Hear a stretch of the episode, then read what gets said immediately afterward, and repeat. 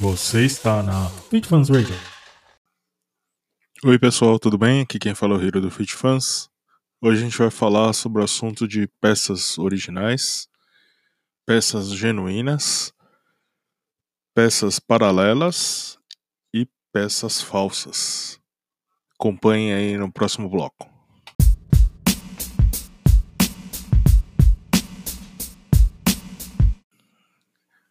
Oi pessoal, nesse bloco aqui a gente vai falar sobre peça genuína e peça original. Bom, qual a diferença entre esses dois termos? A peça genuína é um termo usado aí recentemente, tá?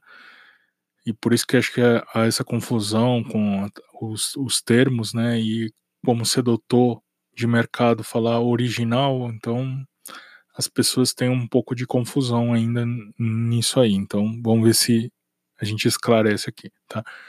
A peça genuína é a peça da montadora. O que sai da linha de montagem dele é uma peça genuína, tá? A peça original é, foi a autopeça, o fabricante de autopeça que fez, tá? Então ele tem a peça original. Mas a partir do momento que recebe o part number da montadora e a embalagem com logotipo, grafia e tudo mais da montadora, ela é uma peça genuína. Tá? Essa é a única diferença. E nessa própria embalagem tem lá o CNPJ de quem fez aquela peça, ou seja, o fabricante da autopeça. Essa é a principal diferença. Então, vou dar um exemplo.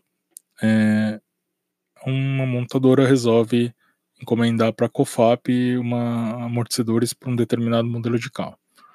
Eles vão lá, fazem um contrato, aí a montadora passa a especificação técnica e o projeto desse, desse amortecedor, aí a fabricante, no caso a COFAP, produz esses amortecedores. Uma vez produzido, ela entrega o lote, né, faz conta de qualidade dela lá, entrega o lote, e aí vem uma grande diferença, né, da peça genuína para peça original. Tem um segundo controle de qualidade que é o de recebimento dessa peça pela montadora. A montadora vai fazer a avaliação da qualidade e ela pode rejeitar, né? Ela faz lá uma amostragem, esse controle de qualidade é sempre feito por amostra, amostras, né? Por amostragem, e pode ser que ela rejeite por um, uma característica lá e é devolvido o lote inteiro, tá? Vamos supor, se esse lote tiver 500 peças, foram examinadas 10, ele devolve as, 50, as 500 peças para a COFAP, tá? No, no caso, o controle de qualidade da COFAP não é ruim, mas para ela aquele detalhe não, não foi significativo para barrar a peça, só que na montadora foi e aí eles devolvem, tá? Esse é o único, é, é uma das diferenças, né? É o controle de qualidade da montadora também. Então, então tem dois controles de qualidade, tanto do fabricante da peça como na montadora. Outra diferença é que a peça genuína você só encontra ou só deveria comprar no, no distribuidor da montadora ou na própria concessionária no balcão de peças, tá? Tem peça na internet? Tem, mas é, aí cai naquela questão da talvez peça falsa, tá? Então tem que tomar muito cuidado. E no caso da peça original, você conseguiria comprar num mercado aí paralelo sem precisar recorrer à concessionária. Inclusive é com outro código, não é com part number da, da montadora, tal. Então a diferença basicamente da peça genuína para a peça original é peça genuína tem o part number da montadora, ela é vendida somente na concessionária ou no distribuidor da montadora. E uh, tem esse controle de qualidade extra, né? Além da própria autopeça, que uh, o fabricante autopeça tem da própria montadora, tá? E tem um detalhe adicional que é, pouca gente fala, é que por contratos de, em geral, por exemplo, no modelo novo de carro, você não consegue encontrar essa peça original no mercado paralelo, por quê? Porque por contrato essa autopeça ela não pode colocar esse, essa peça para concorrer com as peças da montadora, né, na concessionária por um período aí que pode variar de três anos até o fim do, da vida do modelo útil, todo útil do modelo, ou seja, até ele sair de linha, tá bom? Então tem esse detalhe também, então se você encontrar um carro zero, novinho, uma peça para é, original, né, vamos dizer assim, no mercado paralelo, tem alguma coisa estranha, tá? Porque não deveria. Bom, agora no próximo bloco a gente vai falar sobre peça paralela e peça falsificada, ok? Acompanhe.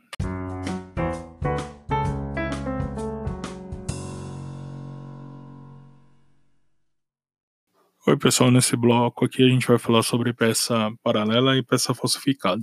Peça paralela seria todo fabricante de autopeça que não foi escolhido pela montadora para fazer aquela peça para determinado modelo de carro, tá? Então, como é que você localiza isso? Vamos voltar naquele exemplo que a gente deu no bloco anterior da COFAP. Então, a COFAP é o fabricante do amortecedor de um determinado modelo X de carro da montadora. O que acontece? O, a peça paralela são todos os outros fabricantes de autopeça que não tiveram acesso a esse projeto e as especificações e mas fabricam a peça para aquele determinado modelo, tá? Como eles fazem? Engenharia reversa, tá? Pegam peça da genuína da montadora e, e fazem, é, leem as especificações e tudo mais, né? Ou medem, ou fazem mesmo a desmontagem e veem como é que é aquela peça e ela passa a produzir essa peça. Ou pode acontecer no caso, por exemplo, a Monroe era até então fabricante daquela montadora para aquele modelo de carro e por uma questão de contrato ou até quebra de contrato, uh, ela foi substituída. Então a Monroe tem acesso ao projeto anterior. Pode ser que ele seja o mesmo, o atual? Pode. Mas pode ser que ela tenha uma defasagem em alguns itens aí. Mas de qualquer jeito, ela é, é, foi uma fabricante é, de peça para montadora, só que ela foi substituída.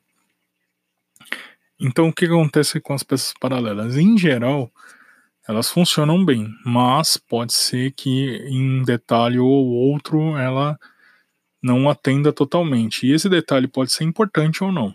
Então, vamos dar um exemplo aí para o pessoal de Honda é, o amortecedor que muita gente chora que é caro e tudo mais, que é o original, o original, desculpa, o genuíno é, a, é o fabricante, é a Showa, ela tem uh, detalhes do projeto, principalmente na parte de encaixe do amortecedor, principalmente na, no amortecedor dianteiro, que a COFAP e a MOE ou ignoram por uma questão de produção, porque fica mais simples e mais barato produzir em série daquele jeito, ou eles não fizeram um trabalho de engenharia reversa nesse caso, porque o encaixe fica meio bambo e começa a dar muito barulho, tá?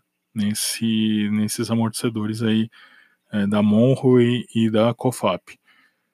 A, a Showa é um fabricante japonês de um, suspensão, direção elétrica, né? mas ela tem como concorrente a Kayaba, que também é japonês. E no caso do Kayaba, ele funciona muito bem nos modelos Honda. Então, para quem quer um fabricante paralelo de amortecedor, por exemplo, é melhor você ir no Kayaba, tá? E também pelos comentários que a gente tem no fórum, o Nakata parece que funciona também tá? Mas assim, o recomendado mesmo, se você quer ir pro paralelo, é o Caiaba, tá? E para quem achar aí no mercado, show, mas eu não recomendo porque ele tem um índice de falsificação muito grande, que é o próximo item que a gente vai falar nesse bloco agora. Tá? Então, peça paralela é, é toda peça que não é fabricado pelo autopeça escolhido pela montadora, tá? Então ele é conhecido como peça paralela. Como eu disse, tem peças que funcionam muito bem, tem peças que não funcionam. Então tem que tomar cuidado aí na hora de usar a peça paralela, tá? Senão você vai ter um prejuízo maior do que a diferença de preço aí que você está vendo entre a peça genuína e a peça paralela, ok? Sobre peça falsificada, pessoal, o que, que infelizmente a gente tem que alertar. É, o mercado aí foi invadido aí por um monte de peças falsificadas. Eles geralmente são vendidos via comércio eletrônico, tá? Não passam por lojas uh, físicas, mas existe já caso que foi comprado em loja física peças falsificadas. O que acontece? Você tem aí a parte de correias de motor, né? A gente tem lá Gates, a Contitec, tá? Uh, tem falsificação da Sachs e da Look para embreagem, tá? É, e por aí vai. Velas também, né? Da NGK, Denso, Bosch. Inclusive velas aí, os fabricantes têm alertado aí alguns itens para você detectar a falsificação.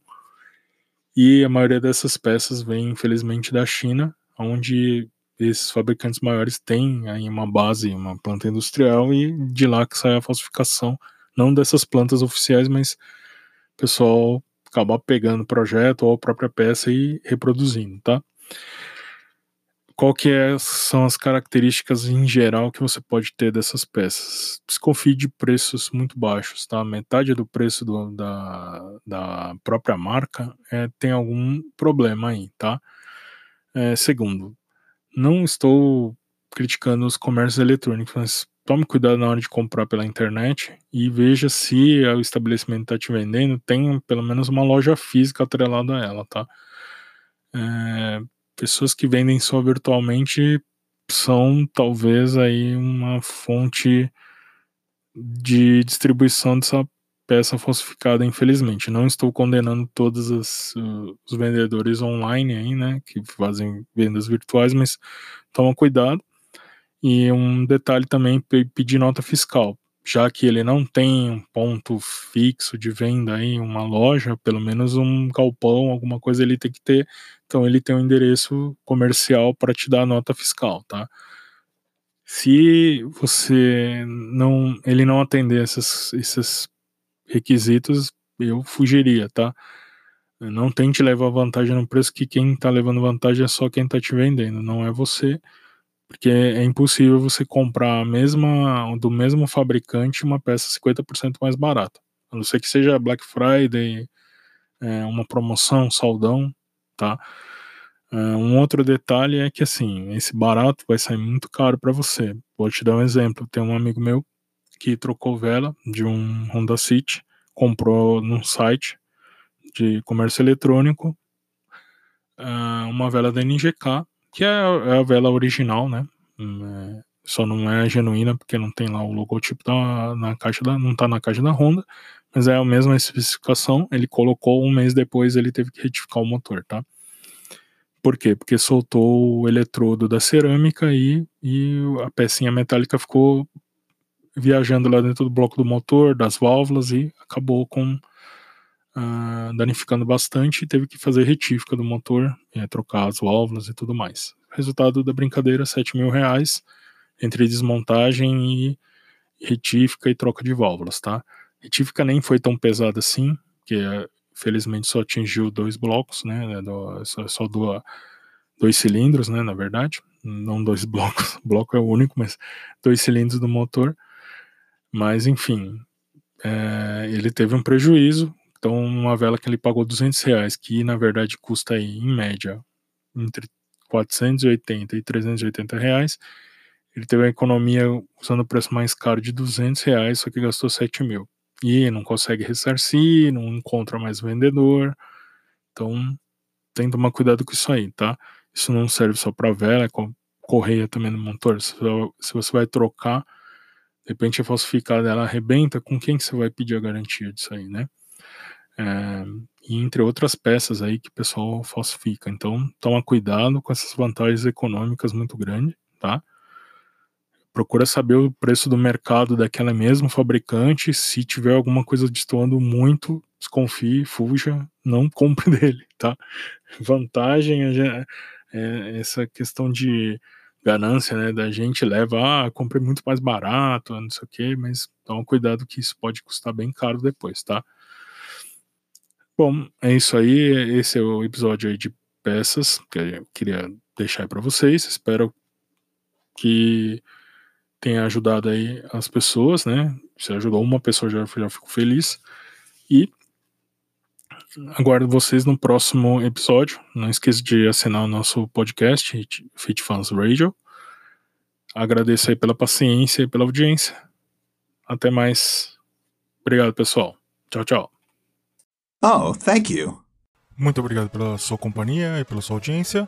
E aguardamos você aí juntos no próximo episódio. Continue aqui na Fit Fans Radio, o seu podcast automotivo.